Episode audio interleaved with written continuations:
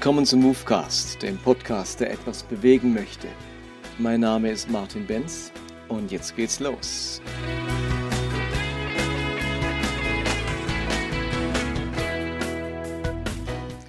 Heute geht es um Episode 87 und ich möchte der Frage nachgehen, was ist eigentlich genau das Evangelium oder was denken wir über das Kreuz? Ich merke, dass diese Frage immer mehr Christen beschäftigt. Man merkt, dass irgendetwas zu kurz greift von dem, was ich bisher geglaubt oder verstanden habe vom Evangelium. Und darum möchte ich nicht nur mit diesem Movecast, sondern mit ein paar weiteren in den kommenden Wochen genau dieser Frage auf den Grund gehen. Was ist das Gute an der guten Botschaft? Wie müssen wir das Kreuz Jesu verstehen? Da gibt es ja auch einen Movecast von mir, Nummer 60 und 61, den ich zusammen mit Andreas Los gemacht habe zur Frage, wie müssen wir das Kreuz verstehen. Ähm, daran möchte ich anknüpfen und es ein bisschen weiterführen. Da findet gerade eine neue theologische Diskussion statt und immer mehr Christen merken, dass ihr Verständnis von Erlösung, eben von der guten Botschaft, auch vom Kreuz, irgendwie mangelhaft ist, da fehlt etwas, das ist nicht falsch, sondern mangelhaft im Sinne, da mangelt es an etwas, das, da muss irgendwie noch mehr sein und auf dieses Mehr möchte ich in den kommenden Wochen eingehen. Es gibt auch eine ganze Menge Literatur oder Veröffentlichungen zu dem Thema. Ganz besonders herausheben möchte ich den Podcast von Jens Stangenberg, Die drei Gesichter des Evangeliums oder auch das Buch von Jason George mit anderen Augen, Perspektiven des Evangeliums für Scham, Schuld und Angstkulturen. Und wer meinem Podcast schon eine Weile folgt, der merkt oder der weiß, dass ich versuche, theologische Themen, zum Teil auch komplexe theologische Themen, doch sehr alltagsrelevant oder auch einfach und verständlich rüberzubringen. Das soll kein Podcast sein für hochkarätige Theologen, sondern für alle Christen, die auf der Suche nach Neuentdeckungen sind oder deren Glauben sich weiterentwickeln will, auch in so ganz zentralen Fragen. Und etwas, das unser evangelikales Verständnis vom Evangelium, vom Kreuz und von der Erlösung außerordentlich stark geprägt hat, ist das, was man so landläufig die vier geistlichen Gesetze nennt. Oder the Four Spiritual Laws, die vier geistlichen Gesetze auf Englisch, wie es im Original heißt. Das ist eigentlich ein Traktat, das von dem amerikanischen Pastor und Leiter Bill Bright entwickelt wurde, dem Gründer des weltweit größten Missionswerkes, nämlich Campus Crusade for Christ International oder Campus für Christus, wie es auch in Europa heißt. Und dieses Traktat, das in, in, in der Form von vier geistlichen Gesetzen das die christliche Botschaft zusammenfasst, hat ungeheure Wirkung erzählt. Es wurden Millionen und Abermillionen, also man redet davon über 2,5 Billionen, äh, Milliarden, sorry, Milliarden von diesen Traktaten verteilt worden. Und das hat natürlich die christliche Landschaft geprägt. Das hat ganz stark sozusagen zugespitzt, was das Evangelium ist und was das Zentrum der christlichen Botschaft ist. Ich bin mit diesen vier geistlichen Gesetzen sozusagen aufgewachsen. Ich bin auch durch so ein Traktat zum Glauben gekommen und ich habe unzählige Gespräche mit Menschen geführt, die Jesus noch nicht kennen, anhand dieses Traktates, anhand dieser vier geistlichen Gesetze, dass man mit Leuten durchgegangen ist. Und wenn man diese vier geistlichen Gesetze nochmal kurz Revue passieren lässt, dann lautet das erste Gesetz, Gott liebt dich und bietet einen wunderbaren Plan für dein Leben. Das zweite geistliche Gesetz ist, der Mensch ist sündig, er ist von Gott getrennt, deshalb kann er die Liebe und den Plan Gottes für sein Leben weder erkennen noch erfahren. Also der Mensch ist Sünder und deswegen getrennt und weit weg von Gott. Das dritte geistliche Gesetz lautet, Jesus Christus ist Gottes einziger Ausweg aus der Sünde des Menschen. Durch ihn können sie die Liebe Gottes und seinen Plan für ihr Leben kennenlernen und erfahren. Das ist das dritte. Es braucht Jesus, der das Sündenproblem löst. Und das vierte geistliche Gesetz ist, wir müssen Jesus Christus durch persönliche Einladung als Erlöser und Herrn aufnehmen. Dann können wir die Liebe Gottes und seinen Plan für unser Leben erfahren. Das sind die vier geistlichen Gesetze. Zu jedem Gesetz gibt es natürlich eine ganze Reihe Bibelstellen, die das auch biblisch untermauern sollen. Ich war viele Jahre so begeistert von dieser Tatsache, von diesen vier geistlichen Gesetzen, dass ich, das ist jetzt wirklich schon viele, viele Jahre her, ähm, ich, ich, ich muss sagen, ich saß mal auf einer Willow-Konferenz und da hat Lee Strobel letztlich über diese Kluft gesprochen und hat erzählt, wie er sogar im, im Restaurant mit Freunden oder im Gespräch so das ganz einfach, diese vier geistigen Gesetze ganz einfach darstellen wollte durch diesen Graben. Da ist wie eine tiefe Schlucht. Auf der einen Seite steht Gott und auf der anderen Seite steht der Mensch. Und man kann diese Kluft, diese Schlucht zwischen Gott und Mensch nicht überwinden. Der, kann, der Mensch kann von sich aus nicht rüberkommen. Keine religiöse Anstrengung, keine Religion der Welt schafft es, diese Kluft zu überbrücken. Und dann malt man so ein Kreuz in die Mitte und dann ist äh, die Kluft überwunden. Durch das Kreuz von Jesus können Menschen wieder zu Gott kommen. Und ich habe mir damals überlegt, könnte man das auch plastisch sinnlich darstellen zum Anfassen und habe das dann für mich so aufgezeichnet als Modell und habe es einer Schreinerei zum, in den Auftrag gegeben, dass sie das entwerfen, also so eine Schlucht darstellen als Korpus, nur so groß wie eine Postkarte ungefähr. Und dann kann man sozusagen ein Kreuz in diese Schlucht hineinstecken und dann ist das, was man vorher auf die Serviette oder auf dem Papier gezeichnet hat, richtig veranschaulich. Man kann das Kreuz begreifen im wahrsten Sinn des Wortes. Man konnte dann diesen Korpus auch rumdrehen und konnte das Kreuz dann oben drauf stecken. Dann war es wie auf dem Thron. Dann konnte man auch gleich erklären, dass Jesus auf den Thron meines Lebens muss. Und das Ding ist ähm, gerade vom Campus bei einer Veranstaltung über 25.000 Mal verteilt worden. Es soll diese vier geistigen Gesetze sozusagen sehr veranschaulichen. Und eben das habe ich da vor vielen Jahren mal entwickelt und wird bis heute verkauft und angewendet. Nun haben die vier geistlichen Gesetze aber so einen ganz zentralen Grundgedanken, nämlich das zentrale Problem der Menschen ist ihre Schuld. Sie sind Sünder.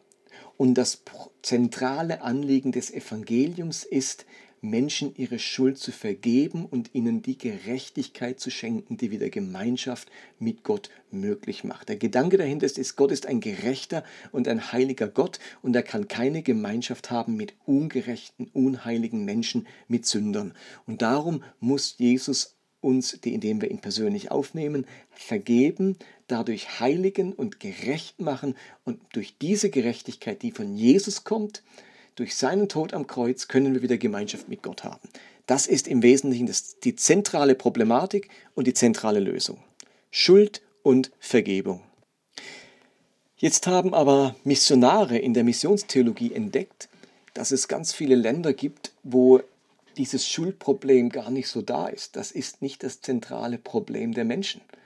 Und wenn ich sie auf ihre Schuld anspreche, dass Gott eine Lösung für meine Schuld hat, zeigen sie gar nicht so viel Interesse, weil sie das nicht als zentrales Problem erleben. Und wir kommen da in den nächsten Wochen noch ein bisschen ausführlicher dazu.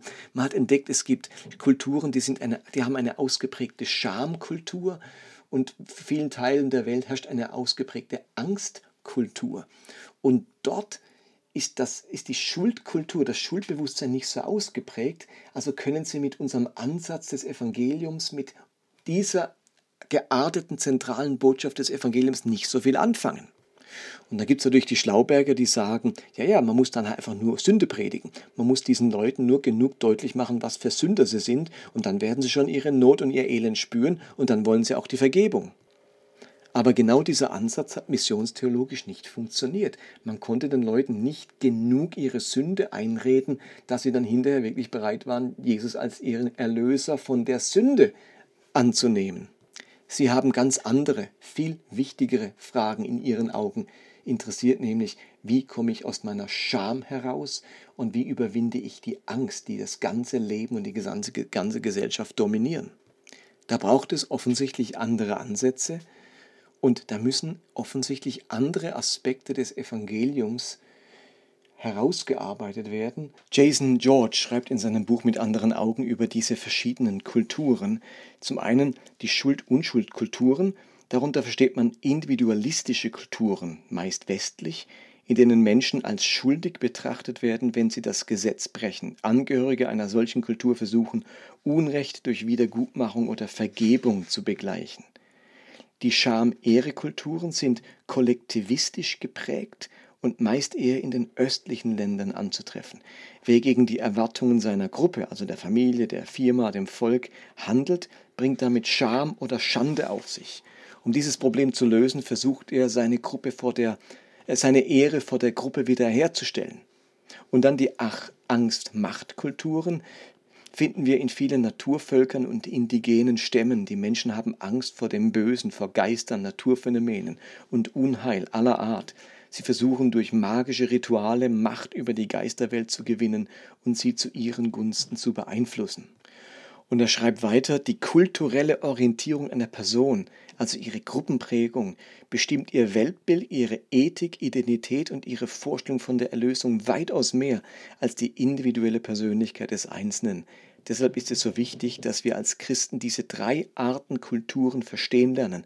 Dann können wir den Menschen das Evangelium dreidimensional vermitteln, in seiner vollen Breite, Höhe und Tiefe. Dann geht die Botschaft von Jesus, äh, denn die Botschaft von Jesus gilt allen Menschen weltweit. Die Bibel geht einfühlsam auf alle Bedürfnisse aller drei Kulturtypen ein, schreibt Jason George.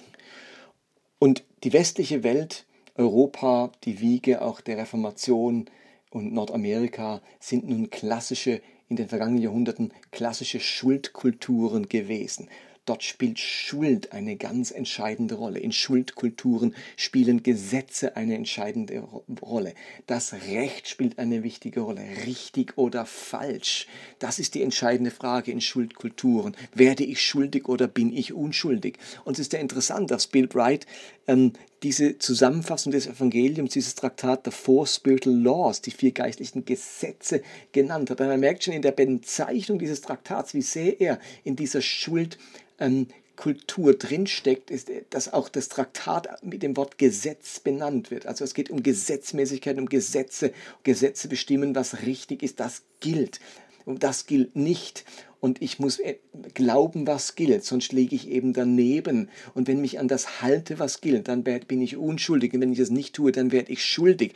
Das prägt ganz stark oder hat ganz stark die westliche Kultur geprägt in den vergangenen Jahrhunderten. Oder man dieser Ansatz des Evangeliums, dass Jesus der Erlöser ist im Sinne von Vergeber, der mir meine Schuld vergibt, der die Trennung, die besteht zwischen mir als Sünder, dem heiligen Gott, der die Trennung überwindet, das war so zentral für unsere Art vom Verständnis des Evangeliums. Und bei den großen Erweckungsbewegungen, ob in Amerika oder in Europa oder in England und so weiter, musste man eigentlich nur dieses Lied spielen sozusagen. Man musste auf der Partitur der Sünde und der Schuld spielen und das hat die Menschen erreicht und sie wollten heraus aus ihrer Schuld und haben Jesus als ihren Erlöser aufgesucht. Ganz dramatisch war das zum Beispiel bei dem sogenannten, bei der Great Awakening, bei dem großen Aufbruch in den USA im 18. Jahrhundert. Ein, ein Vertreter dieser großen Erweckungsbewegung war Jonathan Edwards, ein Erweckungsprediger, und er hat am 8. Juli 1741 eine ganz wichtige Predigt gehalten mit dem Titel Sinners in the Hands of an Angry God, Sünder in den Händen eines zornigen Gottes so eine der klassischen Feuer- und Schwefelpredigten, wo den Menschen ihre Sünden, ihre Schuld und ihre Unheiligkeit vorgehalten hat. Und Tausende, Abertausende Menschen sind zum Glauben gekommen. Ich lese euch mal so ein paar Zitate vor aus dieser Predigt von Jonathan Edwards. Er schreibt, jene Welt des Jammers, der See aus brennendem Schwefel, ist auch unter dir ausgebreitet. Sieh den schrecklichen Abgrund mit den glühenden Flammen des göttlichen Zorns, den weit geöffneten Schlund der Hölle. Du hast nichts Sicheres unter deinen Füßen, nichts, das dich halten könnte. Zwischen dir und der Hölle ist nichts als Luft. Deine Sündhaftigkeit macht dich so schwer wie Blei, so dass sie dich mit ihrem gewaltigen Gewicht zur Hölle treiben wird. Oder er sagt, er ist ein Gott, der euch noch über dem Abgrund der Hölle hält, gerade so wie etwa eine Spinne oder ein abscheuliches Insekt über dem Feuer gehalten wird. Dieser Gott verabscheut euch und ist schrecklich erzürnt. Sein Zorn gegen euch brennt wie Feuer. Er betrachtet euch als Leute, die nichts anderes verdient haben, als in den Folgenpfuhl geworfen zu werden. Seine Augen sind zu rein, als dass sie euren Anblick ertragen könnten. Ihr seid in seinen Augen zehntausendmal scheußlicher als die garstigste Giftschlange in den unsrigen. Ihr habt ihn unendlich tiefer beleidigt als irgendein widerspenstiges Rebell seinen Herrscher. Das sind natürlich drastische Worte, aber es ist tatsächlich so, dass viele, viele tausend Menschen sich danach bekehrt haben aus Angst vor der Hölle aufgrund ihrer Sünden. Heute würde nun niemand mehr so drastisch reden, aber die Idee dahinter bleibt dieselbe. Ähm, wir haben eine riesige Schuldproblematik. Gott kann dich nicht sehen in seiner Heiligkeit und Jesus stirbt für dich, damit deine Sünde gelöst wird, vergeben werden kann, du gerecht gesprochen wirst und nun kann Gott wieder Gemeinschaft mit dir haben. Jetzt haben wir aber ein interessantes Problem in unserer Kultur, dass wir schon lange keine reine Schuldkultur mehr sind. Durch die Globalisierung unserer Welt, auch durch die Migration und durch die starke Vermischung von Werten und Kulturen in unserer heutigen Zeit sind auch wir keine reine Schuldkultur mehr. Ich finde, wir sind eine ausgesprochene Schamkultur. Wir verwandeln uns gerade von Schuldkultur zu Schamkultur. Also wenn ich heute von Sünde rede, das, das ist für Leute völlig fremd. Man, man sündigt höchstens noch, wenn man zu viel Kuchen gegessen hat oder so. Aber dass Leute so ein Bewusstsein haben für die Gebote Gottes und dass selbst wenn man die bringt, denken Leute, aber du bist doch von vorgestern, ist doch so was Altmodisches, glaubt doch niemand mehr. Man hält sich auch nicht mehr dran und man hat kein schlechtes Gewissen mehr dafür. Leute übertreten die Gesetze Gottes heutzutage, haben keinerlei schlechtes Gewissen. Also wir haben keine Schuldkultur mehr in dem Sinne, dass Leute sich immer noch insgeheim einen Vorwurf machen oder ein schlechtes Gewissen haben. Das war vielleicht vor 100, vor 50, vielleicht sogar vor 30 Jahren noch so, aber heute hat sich ganz vieles liberalisiert und Leute haben kein Schuldbewusstsein, wie wir das eigentlich bräuchten, damit Jesus als der große Erlöser im Punkto Vergebung zum Zuge kommen könnte. In Zeiten von Facebook und von Instagram und so weiter und von Twitter sind wir bei einer Kultur gelandet, wo ungeheuer viel ähm, Selbstdarstellung stattfindet, wo Menschen nur die besten Seiten von sich zeigen, die schönsten Fotos von sich oder von ihrer Umwelt oder was sie an Schönem wahrnehmen. Da plötzlich kannst du da kaum mehr mithalten an Schönem, an Gelungenem, an Erfolgreichen. Da stinkst du ab dagegen.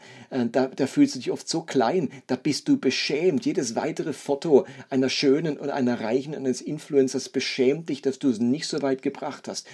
Du kannst ihn höchstens als Vorbild nehmen, als Influencer, aber das zeigt ja schon, dass du da hinten, hinter zurückstehst und eigentlich die schämen musst für das, wo du gerade stehst. Also wir haben eine ausgeprägte Schamkultur und gleichzeitig haben wir eine immer stärker werdende Angstkultur, denn die Globalisierung, die Unübersichtlichkeit des Lebens, die Komplexität des Lebens bringt ganz neue Ängste und Verunsicherungen äh, hervor.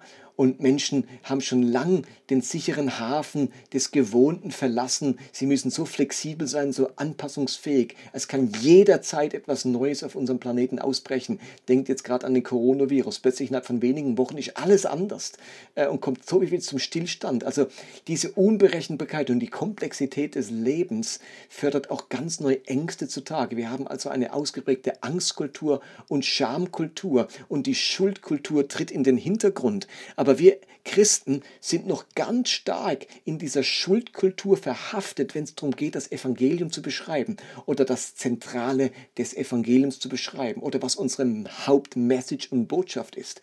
Und in den kommenden Wochen möchte ich euch mit euch diese verschiedenen Kulturen anschauen äh, und was das heißt für unser Verständnis vom Evangelium und auch vom Kreuz, um wahrzunehmen, dass das Evangelium noch so viel reicher ist und dass am Kreuz noch so viel mehr geschehen ist durch Jesus, als wir uns oftmals in unserem eingeschränkten Blick äh, äh wir verstanden haben. Da gibt es noch so viel mehr.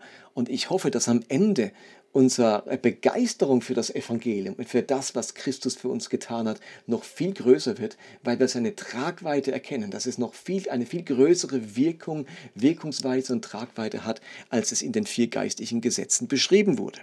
Mehr dazu in den kommenden Wochen. Das war sein erster Teaser, mal eine Grundlegung der Problematik, wie die Lösung heißt und was es da alles noch zu entdecken gibt in diesem Themenbereich. Dazu mehr in den kommenden Movecasts. Bis dahin wünsche ich euch alles Gute, Gottes Segen und ich freue mich auf die nächsten Folgen mit euch.